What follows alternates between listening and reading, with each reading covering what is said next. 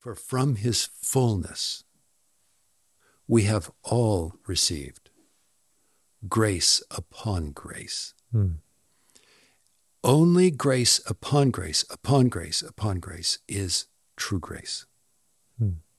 And that is exactly what he is filled with to overflowing. That, that maturity in the Christian life is, is needing Jesus more, not needing Yes. Jesus less. I believe that. We don't kind of graduate out of, of needing Him.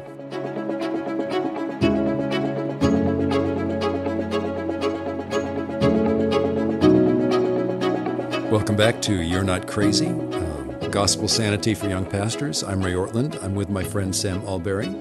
Hey, Ray.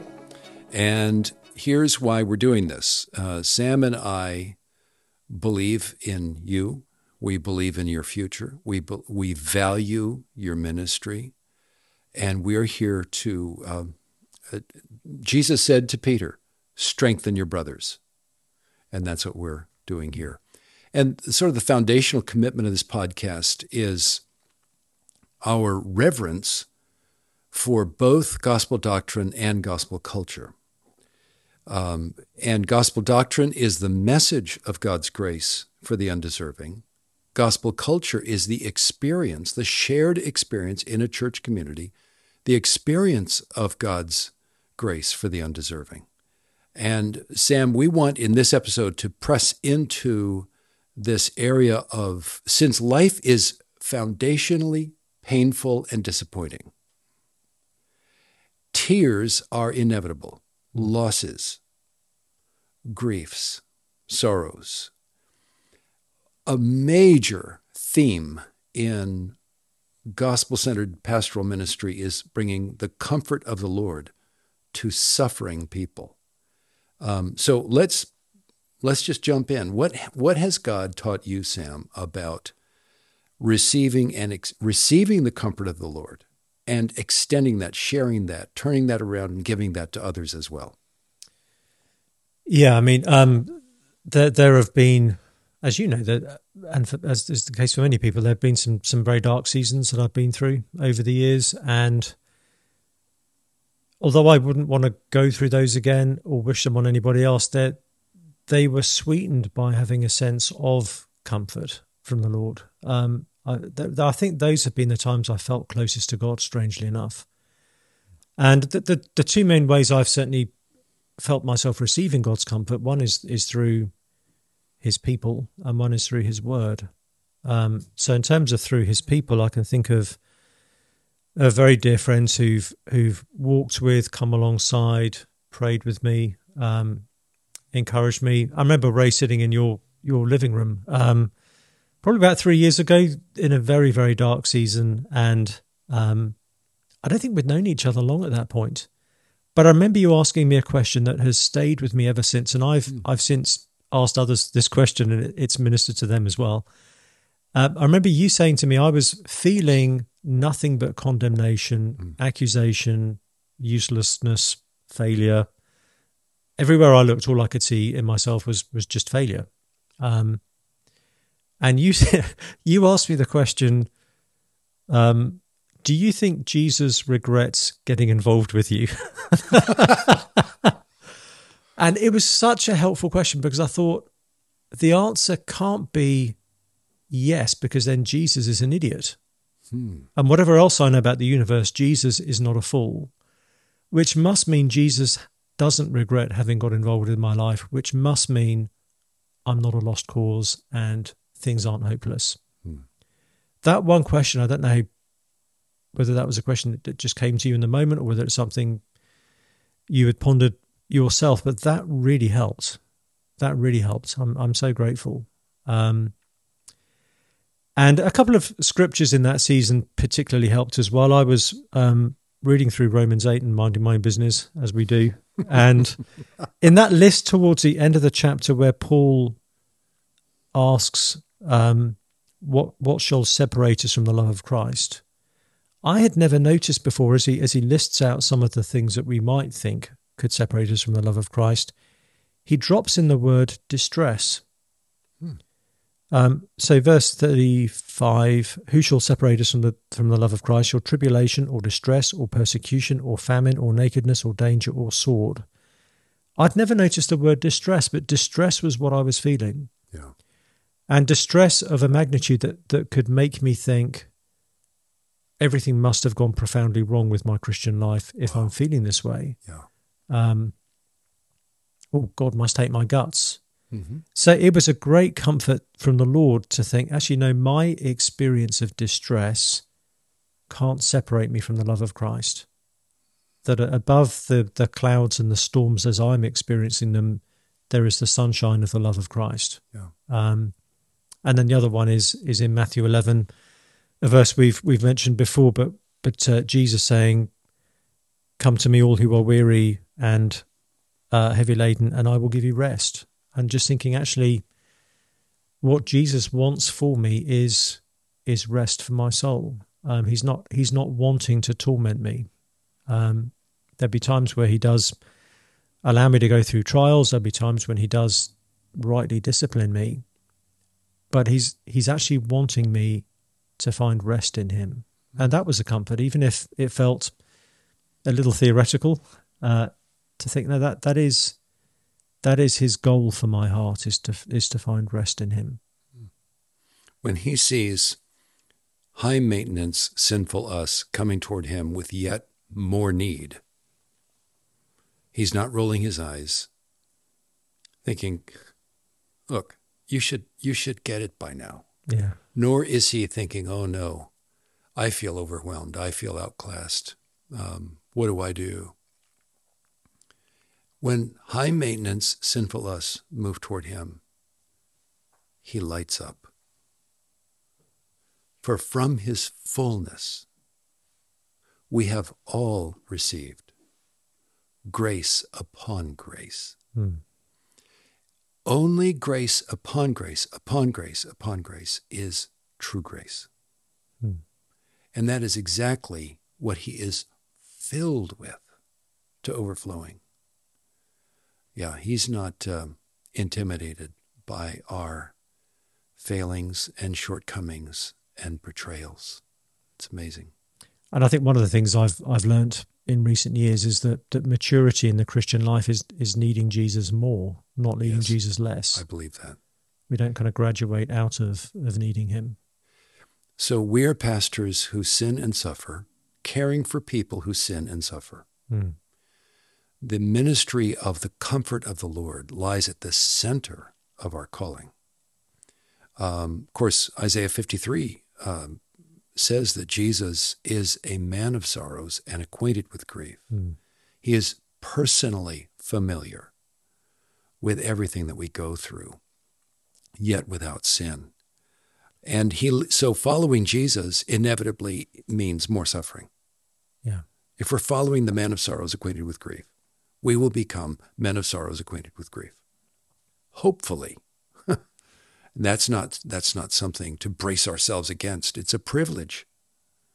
It's a privilege to yeah. follow Jesus into suffering.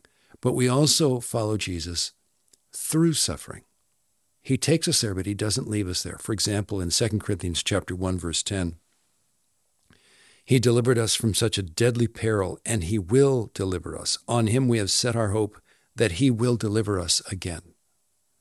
So, this life is a story of suffering and deliverance, suffering and deliverance. Now, the reason why I lean into that is this it's the whole question of suffering and comfort, it's another both and.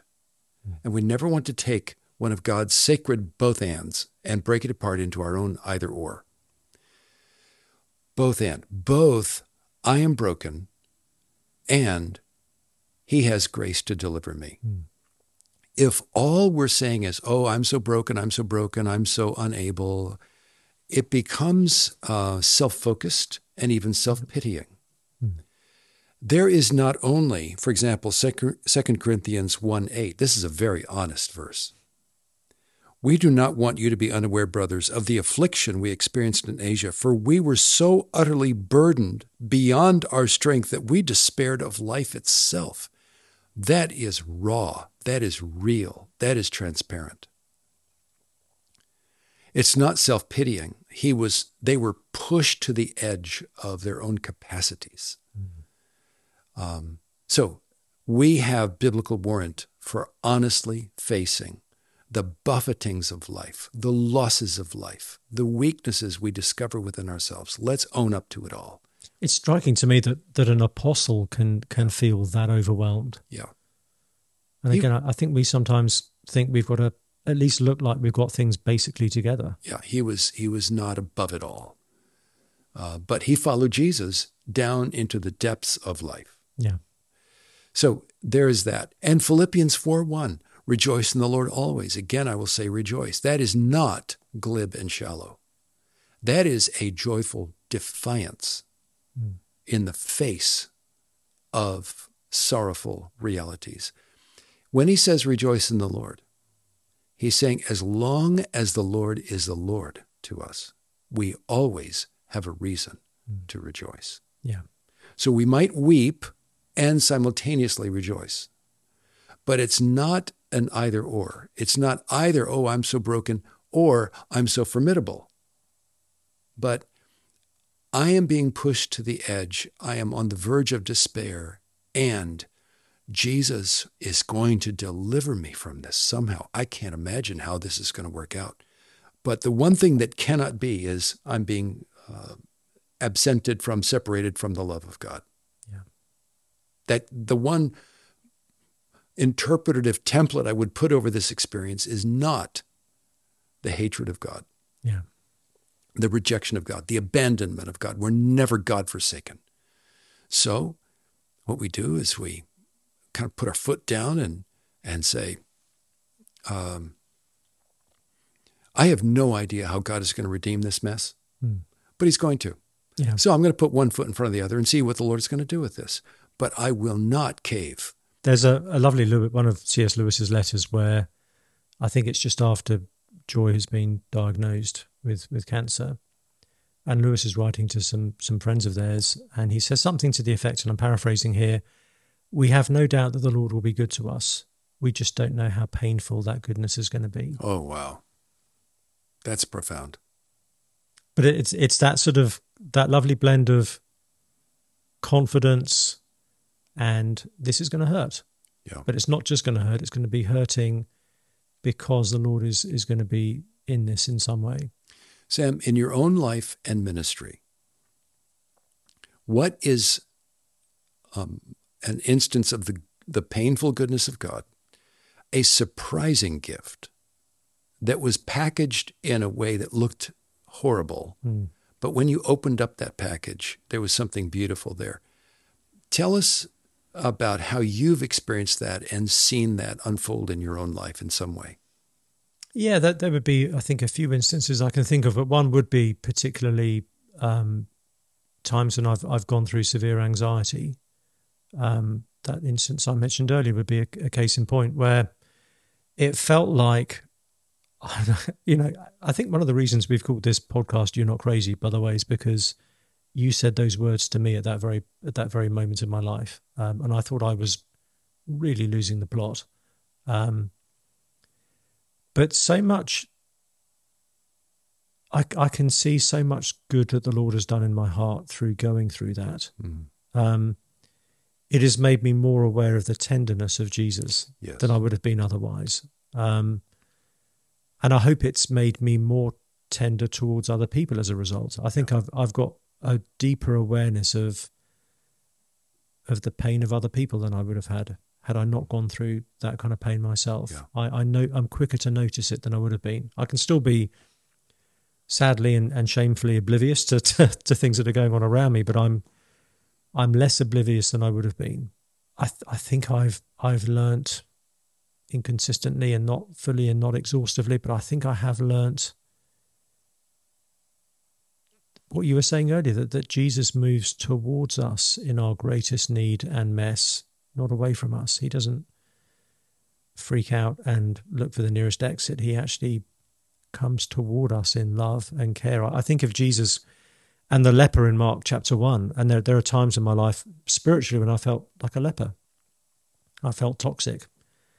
And to think in those moments Jesus isn't withdrawing from us in Yeah. disgust. He's moving towards us in love and will even reach out and touch what looks to everybody else to be untouchable. Yeah. Um, and it's not going to contaminate him. It's it's going to bless us. That is so profound. And Sam, you're great at conveying that. You've conveyed that to me. We had a conversation last week that was very meaningful to me. I felt pulled back from um,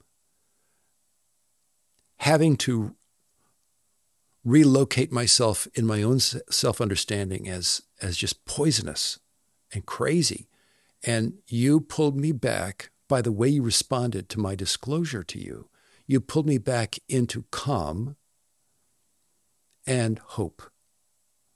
That was very significant. I just, you know, all the young pastors listening to this, we all understand uh, what you're talking about, Sam. We revere the ministry of comfort. Mm. We are not there on Sunday mornings in our churches to get those people to shape up. We are there to communicate to them the heart of Christ for them in their sins and their sufferings. Yeah.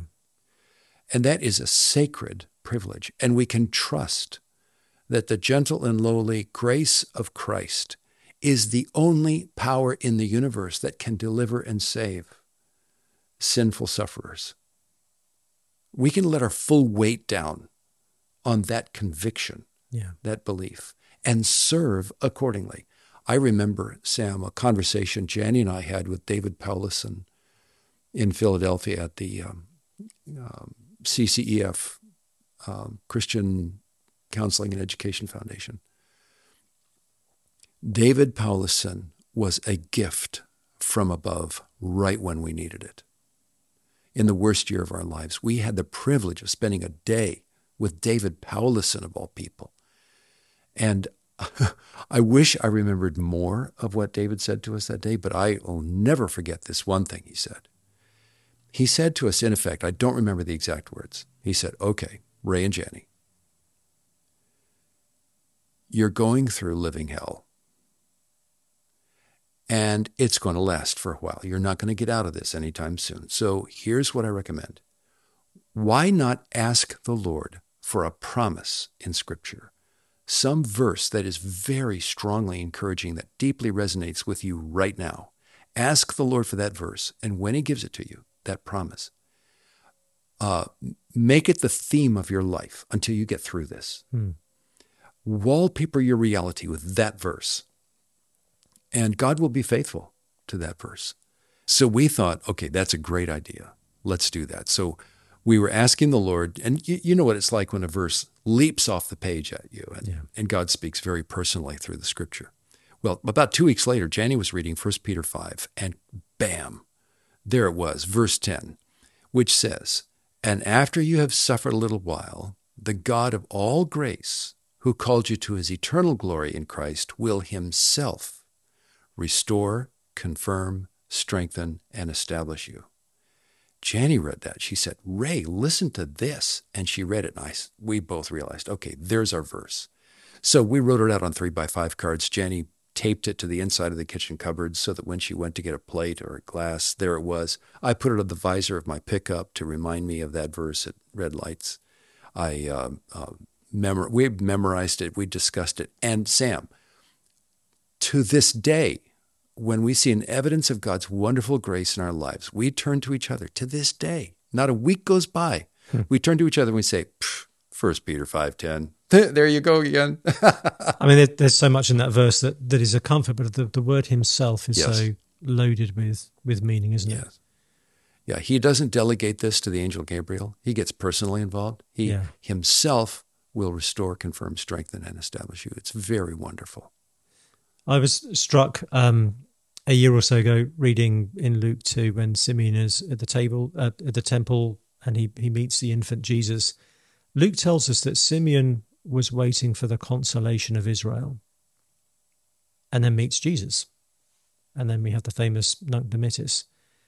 And I'd never noticed before that, that the coming of Jesus, whatever else we can say about it, is a consolation. There's a consolation in the gospel. And part of our ministry in in church leadership is to embody and offer the consolation that Christ Himself gives us. Hmm. The people that we preach to every Sunday, many of them deeply fear or suspect they are God forsaken. Yeah. And they're living plan B of their lives at best. And what if we make it our purpose, our sacred purpose and privilege, to go tell them every week, you are so not God forsaken. Yeah. And you are living plan B, plan A of your life. God's plan. Just cling to him, go to God and just hang on. And I think a lot of people, particularly in the in the depths of intense pain, are in church thinking they're probably not supposed to be there. That I'm not supposed to be someone who feels this amount of pain and distress if I'm a Christian. And so part of our ministry is in the way that we lead services and the way that we preach um, is to show people you are meant to be here. Yes. Whatever you're going through, this is the place to be. We deeply fear. I'm I am uniquely flawed and poisonous and toxic and other. I don't belong here. These other people, they're fine. They yeah. belong here, but not me. And we go into our own personal isolation. What if we pastors go and just, as it were, pull people together in our arms through our ministry, through our message, through our words, through our persona, and truly represent Jesus himself in that yeah. way? What if we do that this Sunday? man, great things would happen. Um, we are we're always grateful for for the ministry of of Crossway and their support of this podcast. But there's a particular book, Ray, that I I have in mind in the light of this discussion that, that is hot off the presses. Um, hopefully, by the time this episode comes out, it's by your son Eric. A book called "Suffering Wisely and Well," uh, going through the book of Job. And I've heard Eric teach on this a couple of times now, and his his wisdom in particularly helping Christian leaders, but but all of us be people who aren't just. It's not enough to say don't be Job's friends, don't be the, the idiots that they were, but actually part of what Eric is training us to do is to to make sure we are protecting the Jobs among us. Wow. From the Job's so-called comforters among us. I think that book is going to help us profoundly. Yeah. Eric Ortlund, Suffering Wisely and Well. He teaches Old Testament at Oak Hill Theological College in London. I used to think the book of Job is in the Bible as an example of extreme suffering that almost nobody ever experiences. Uh, and so, therefore, the message would be so, what's wrong with you guys? I mean, come yeah. on, get it together. You're not in that condition. And I, I've completely changed my mind. I think the book of Job is in the Bible because everybody goes there. And the way Job wrestles with God and the way God restores Job is uh, it's our own story. Eric takes that book and, uh, as a man who understands suffering himself, gently, respectfully takes us by the hand on a sort of guided tour yeah. of suffering wisely and well. We're going to suffer. Why not suffer wisely and suffer well? Yeah. We could be great at this. so, thank you, Sam. Thank you. You're Not Crazy is a podcast from the Gospel Coalition, hosted by Ray Ortlund and Sam Allberry, produced and edited by Andrew Lapara. Check out more podcast shows from TGC at tgc.org forward slash podcasts.